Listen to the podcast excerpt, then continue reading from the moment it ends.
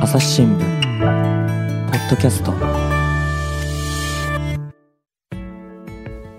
朝日新聞の神田大輔です、えー朝日新聞にそれぞれの最終学章という連載がありましてあのーまあ、私もそうです、あなたもそうですよ、あの人はいずれ死ぬ死ぬわけなんですけれども、その死っていうものがですね意外とこう日本でまだまだタブー視されているところがあるなと、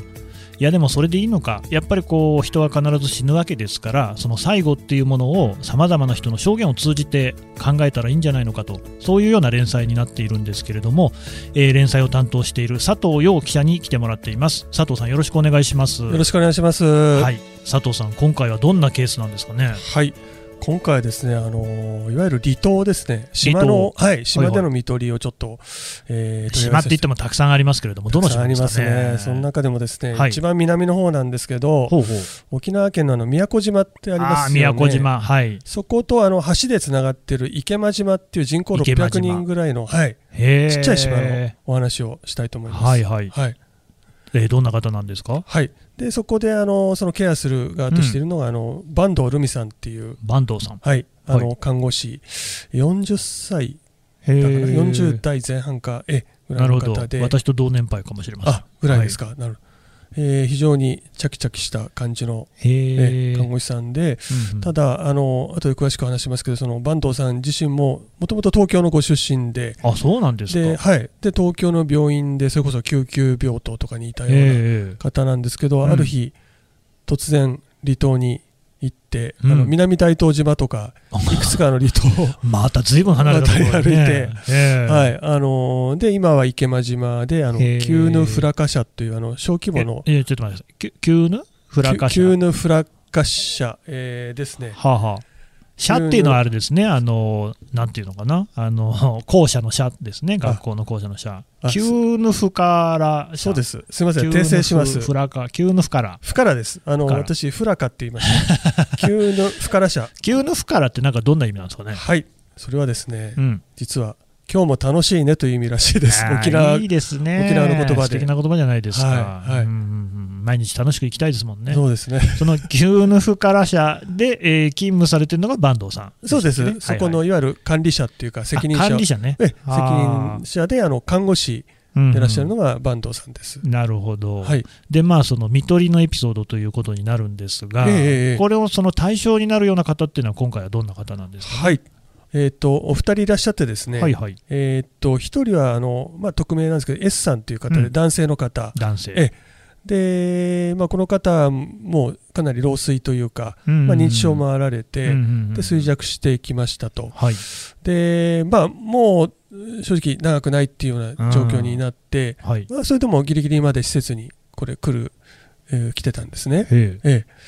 えで、で、お医者さんにもその日、あの、診療を受けて、うんうんあのまあ、まだあとどうでしょう、1週間、2週間は大丈夫でしょうと、あーあの要はいろんな血圧とか、診察されて、ね、診察をして、ええ大丈夫でしょうって言って、あのーその急ぬ不可ら者はいに来てたらしいんです、うんうんそしたらですね突然、なんかその場がざわつき出したらしいんですよ。ざわつき出したざわつき出したらしい何んでですすか、えーなんかね、大正生まれのおばあちゃんたちの軍団がいるらしくてですね 軍団 ですか軍団がいる軍団ばあちゃん 軍団ばあちゃんはいはい、おばあがね えーとはい、いや、この人は危ないと、おいあの、まあ、ううんーぶっちゃけで言うと、まあ、もう長くないと、危ないと。ええだからすぐ家族を呼びなさい。で、はあすぐ家に返しなさいっていうことを、その、坂東さんとかに言ったらしいんです。はあ、何を根拠にいらしたんですかね、えーですよね。あの、お医者さんが大丈夫だって言ってたのに、ね言ってきたんですよね。で、いや、お医者さんがでも大丈夫だって言ってから、大丈夫よって言っても、うん、その、対象のおばあちゃんたちは全然引き下がらないんですよ。は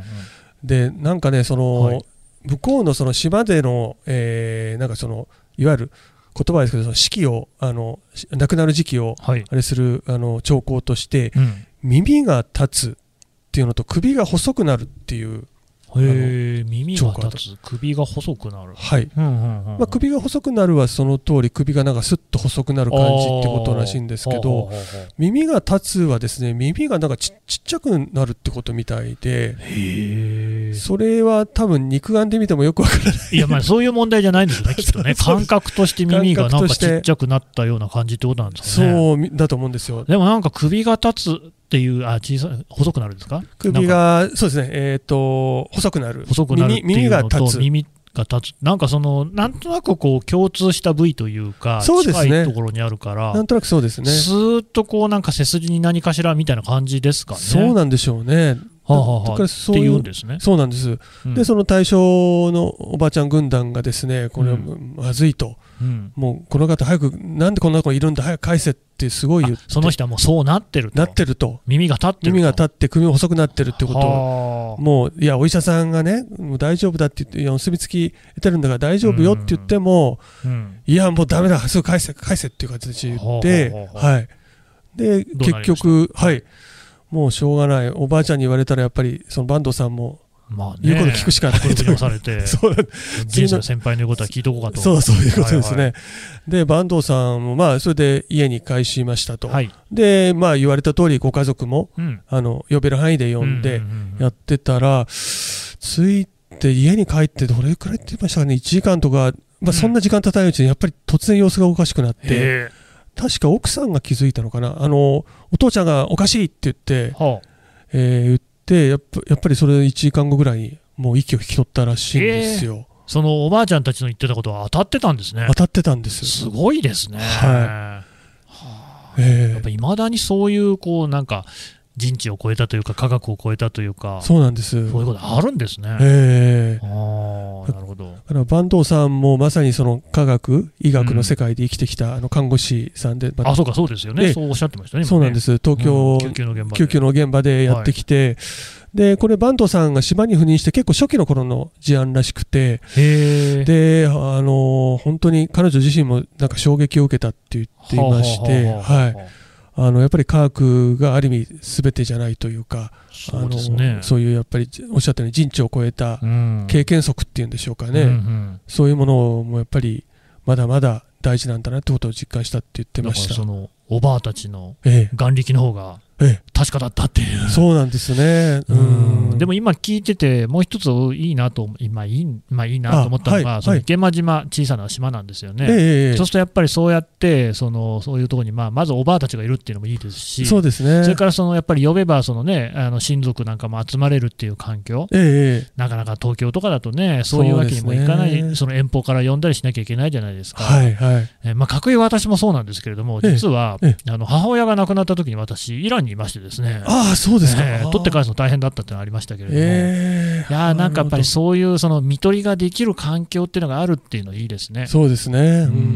ん。池間島に実際に行かれたわけですよね。はい。あどんなの、とこなんですか池間島です。本当海がエメラルドグリーンで、本当いいに綺麗で、ですねあの、あの、ね、見た夕日は、本当に今でも。印印象に残ってるような綺麗な島で、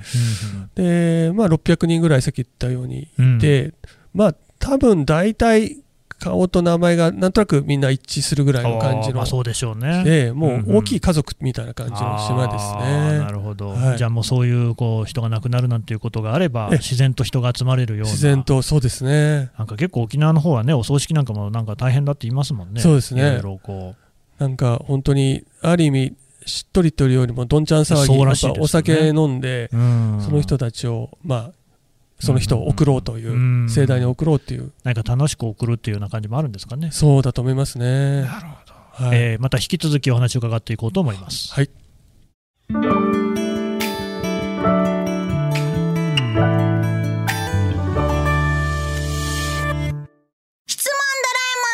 我が家の朝は質問から始まるガリレオ・ガリレイが観測した惑星はどこだろう身の回りのことや広い世界のことまでいろんな質問が毎朝君のもとへ土星だって毎朝のワクワクが未来を開く朝日新聞はい、というわけでですね佐藤陽記者からお話を伺っていますが今回の舞台は、えー沖縄県の宮古島と橋でつながっている池間島ですねでそこにいた、えー、坂東さんという方あのお話をお中心にその、まあ、いろいろな見取りを聞いてるわけなんですけれども、えー、と佐藤さんその坂東さんについてもうちょっと聞いておこうと思うんですが、はい。えっとその東京で救急う病院で働いてたんでしたっけそうです。東京で救急病院とかはあはあはあで働いてましたね。はい。そうするとまたそのそちらでも、まあ、ある種の見取りっていうのはあるわけですよね。ありますね、毎日のように。はい全然、沖縄は全然違う。もう全然違うって言ってまし たね。もあーうまさに救急の見取りは当たり前ですけど、科学、まあ、そうでし科ょうね。学うーがまあ100%というか、なんというか、んえなんかまあドラマとかで見るやつだとね、ピッそうですね。みたいなねうんまさにそういああいうう現感じ、場だと思います。うんは沖縄の話は今聞いても全然違いましたねい。。全く違いおばあまがすね。今、耳が立ったよっつってね、そうですね。それで、 それであの、でもそ、俺が合ってたわけですもんね、医者よりもね。いやー、本当これは僕自身もびっくりしましたが、本当、坂東さんが多分うんうんうんうん一番びっくりしたんじゃないでしょうかね。取材されて、なんかどんなふその印象だったって言ってました、坂東さんは。坂東さん、あのこのケースですか。あこのケース。そうですね、まあ、だから本当に、まあ、島に来て、はい。まあ、東京の医療とは、ま、全く違うものを、そうですだよからねなんていうか、医療ではなくて、はい。もうなんなんていうんでしょうかね、もう地域、地域、地域での、なんていうんでしょう、うん。まあ、まさに見取りなんですけど、もそううですね医療ってなんか枠を超えたなんか出来事というか、あー、枠組みだっていうふうに感じたって言ってましたね。いやーそれをまた救急病院で働いてきた人が言うっていうのがね、そうなんです言葉の重みがありますよね。本当そうですね、そういうその場をね、救急の現場を知ってるという人がやっぱり言うのはね、大きいですうね。んなんかまあそのそれこそ、まあ、科学の考えって言っていいのか分かんないですけれども、ええその人の生と死っていうのもね、ええまあ、我々どちらかというと1と0みたいな感じでこう考えてるようなところもありますけれども、ええ今のそのおばあたちの言い方なんかだと、はいやっぱり生きてる間からその死ぬっていうところまでがこう一続きにおっしゃるデジタルじゃなくてなんかアナログ的におねっしゃる通りですね。つながってる感じしますよいね。や、本当そうなんです、そうなんです。はい。あはーそので坂東さんは、だからその方だけじゃなくて、他にも見取りはされてるわけですよね。い。そうですね、うんもう多分なんでしょう、何十人としてると思うんですけうんど、うんその中でもう一方ちょっと挙げるとし、はいはいすると、T さんっていう方で、はいええ元漁師漁師さん、えうんで、なんかね、あの聞いたところによると、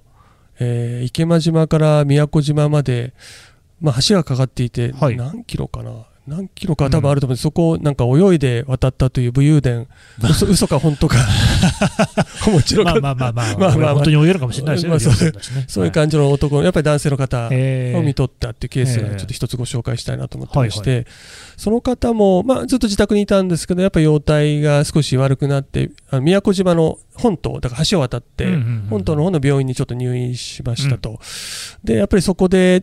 ちょっとやっぱり急変してしまって、うんえーもう、もう本当にすぐにでももう亡くなってしまうという形だったので、はい、で、やっぱ本人は自宅の畳の上で死にたいっていうことをもうずーっと言ってきた人なので、あーもうこれはもう何が何でも自宅に戻さなきゃいけないって言って、えで、あの、病院もすごい、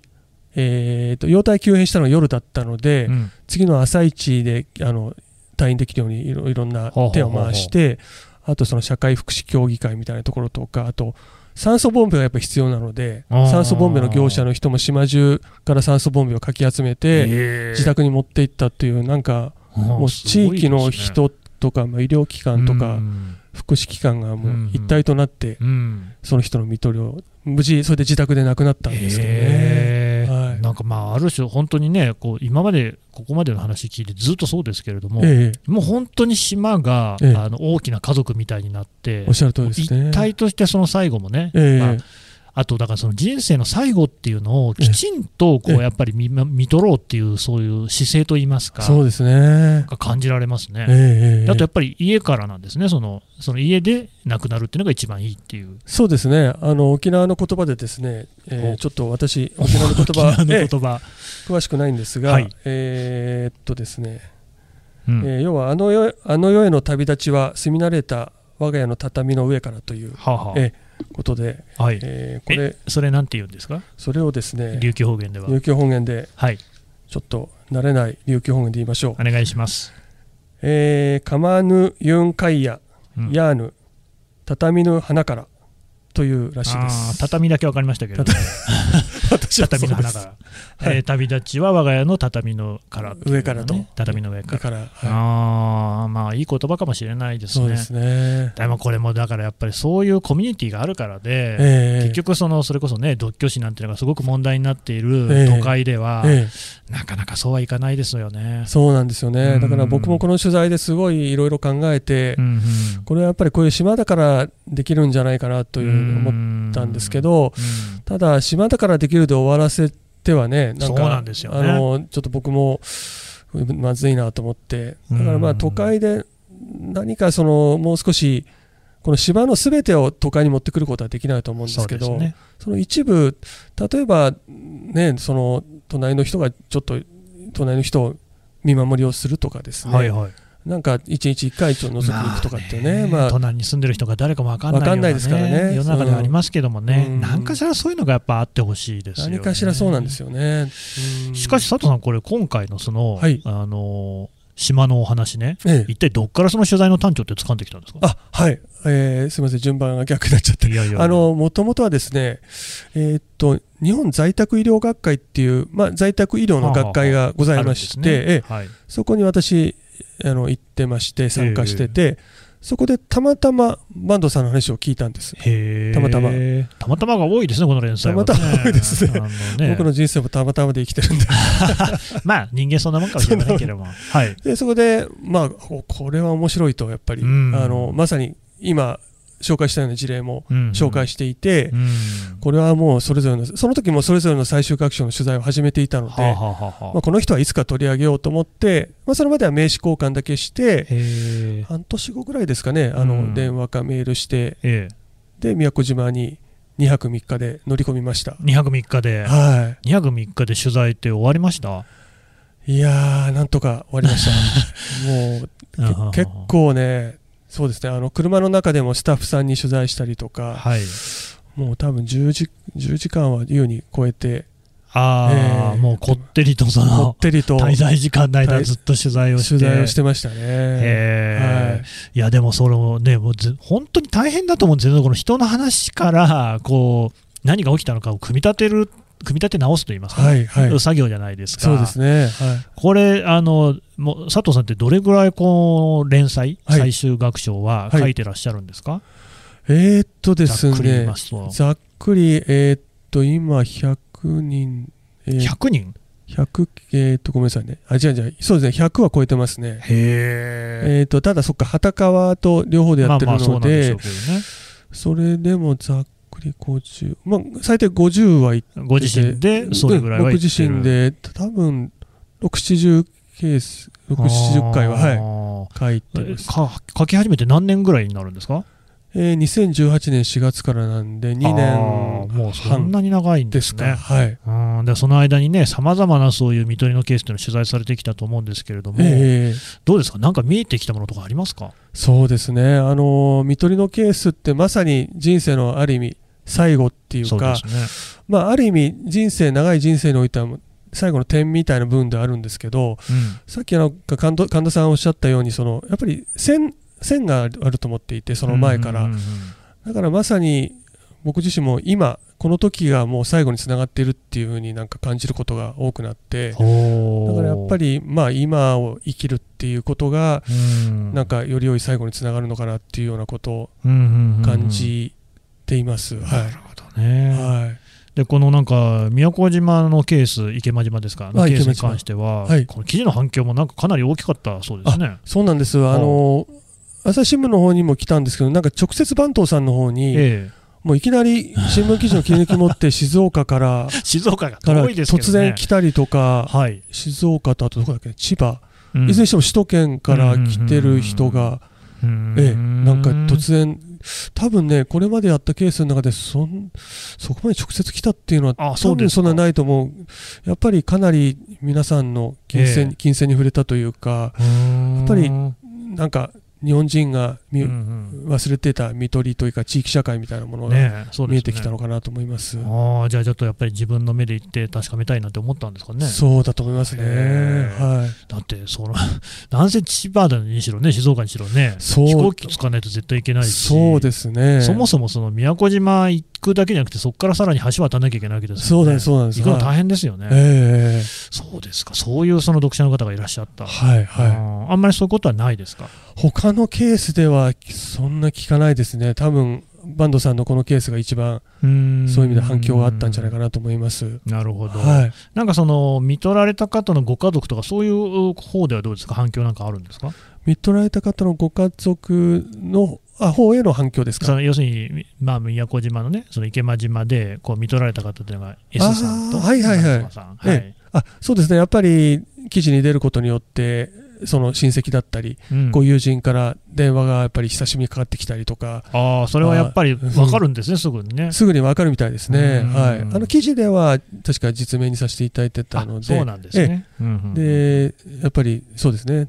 記事を読んだ方からうんうん電話とかあったというのは聞いてますなるね。はいどうですか、なんかそういうような反響も含めて、坂東さんはどんな感想を持ってるんですかね。坂東さんですね、あの、ぶっちゃけ言うと、ちょっとかなり、 え その、僕と多分、ご家族、あ、これ事前に、このケースやっぱりうん、原稿を見せるんですね、その、ごあーご遺族とまあねご家族って、そりゃあそうでしょやっぱりかりなりちょっとデリケートな部分があそうでるのしで、ょう、そうでしょう。でそこでいろいろ、あの、僕とご家族の間に多分ちょっと坂東さん挟まれたような部分があああでー、まあね。あの、僕は当然よりちょっと分かりやすい表現みたいなことを考えるんですけど、そういや、これを書いちゃうとちょっとね、ご家族が、ちょっとこれはあー NG、NG なんだみたいなこと言ってきたりして、で、まあちょっと、坂東さんにもご苦労かけて申し訳なかったなと思うんですけど、なんかここ、今回このポッドキャスト出るってことを報告したら、いや、どんどんやってくださいと。やっぱりここまでね、ここまで濃密なやり取りをしたんだから、もう、 あとはもう、どんどんやってくださいって言ってくれたんで、あーのあとあまりがあ、たいですねね、こういうことがやっぱり皆さんに、いあの、命は、命っていうか、体はね、うんあ、の、なくなりましたけど、やっぱこのメッセージっていうのは残るので、そうですそねれ。をいろんな人に伝えてほしいっていう坂東さんも言ってました。そうですか。はい。わかりました。どうもありがとうございましあどたう。もありがとうございました。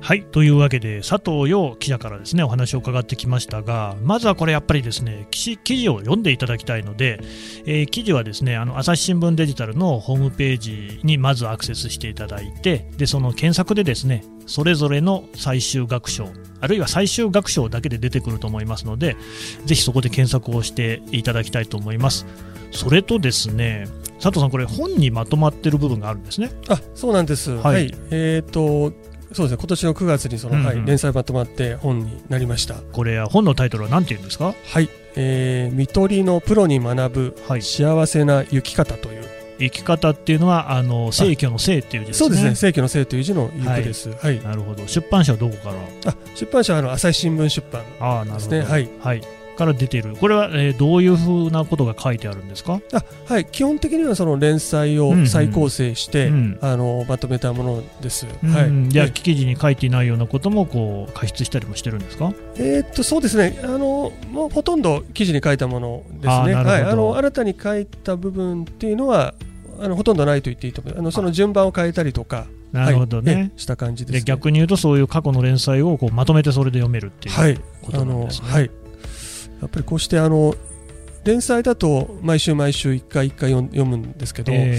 これは全部であの80の亡くなった方々の人生が詰まってるんでー、そうです。それをあのちょっと正直重たいと思われるかもしれないですけど、うんやっぱあの専門家の方は語りかけるスタイルになってるんで、うんうんうんそこを少しあの柔らかい感じにしてあの読みやすいようにはしております。わかりました。えっ、と、本のタイトル、もう一度言いますね。見取りのプロに学ぶ幸せな行き方、朝日新聞出版ですね。はい、はいあの、ぜひですね、手に取って読んでいただければと思います。よろしくお願いします。じゃあ、今日どうも佐藤さんありがとうございましあた。りがとうございました。朝日新聞ポッドキャスト、朝日新聞の神田大輔がお送りしました。それではまたお会いしましょう。この番組へのご意見、ご感想をメールで募集しています。podcast at 朝日 .com p o d c a s t アットマーク朝日 .com までメールでお寄せください。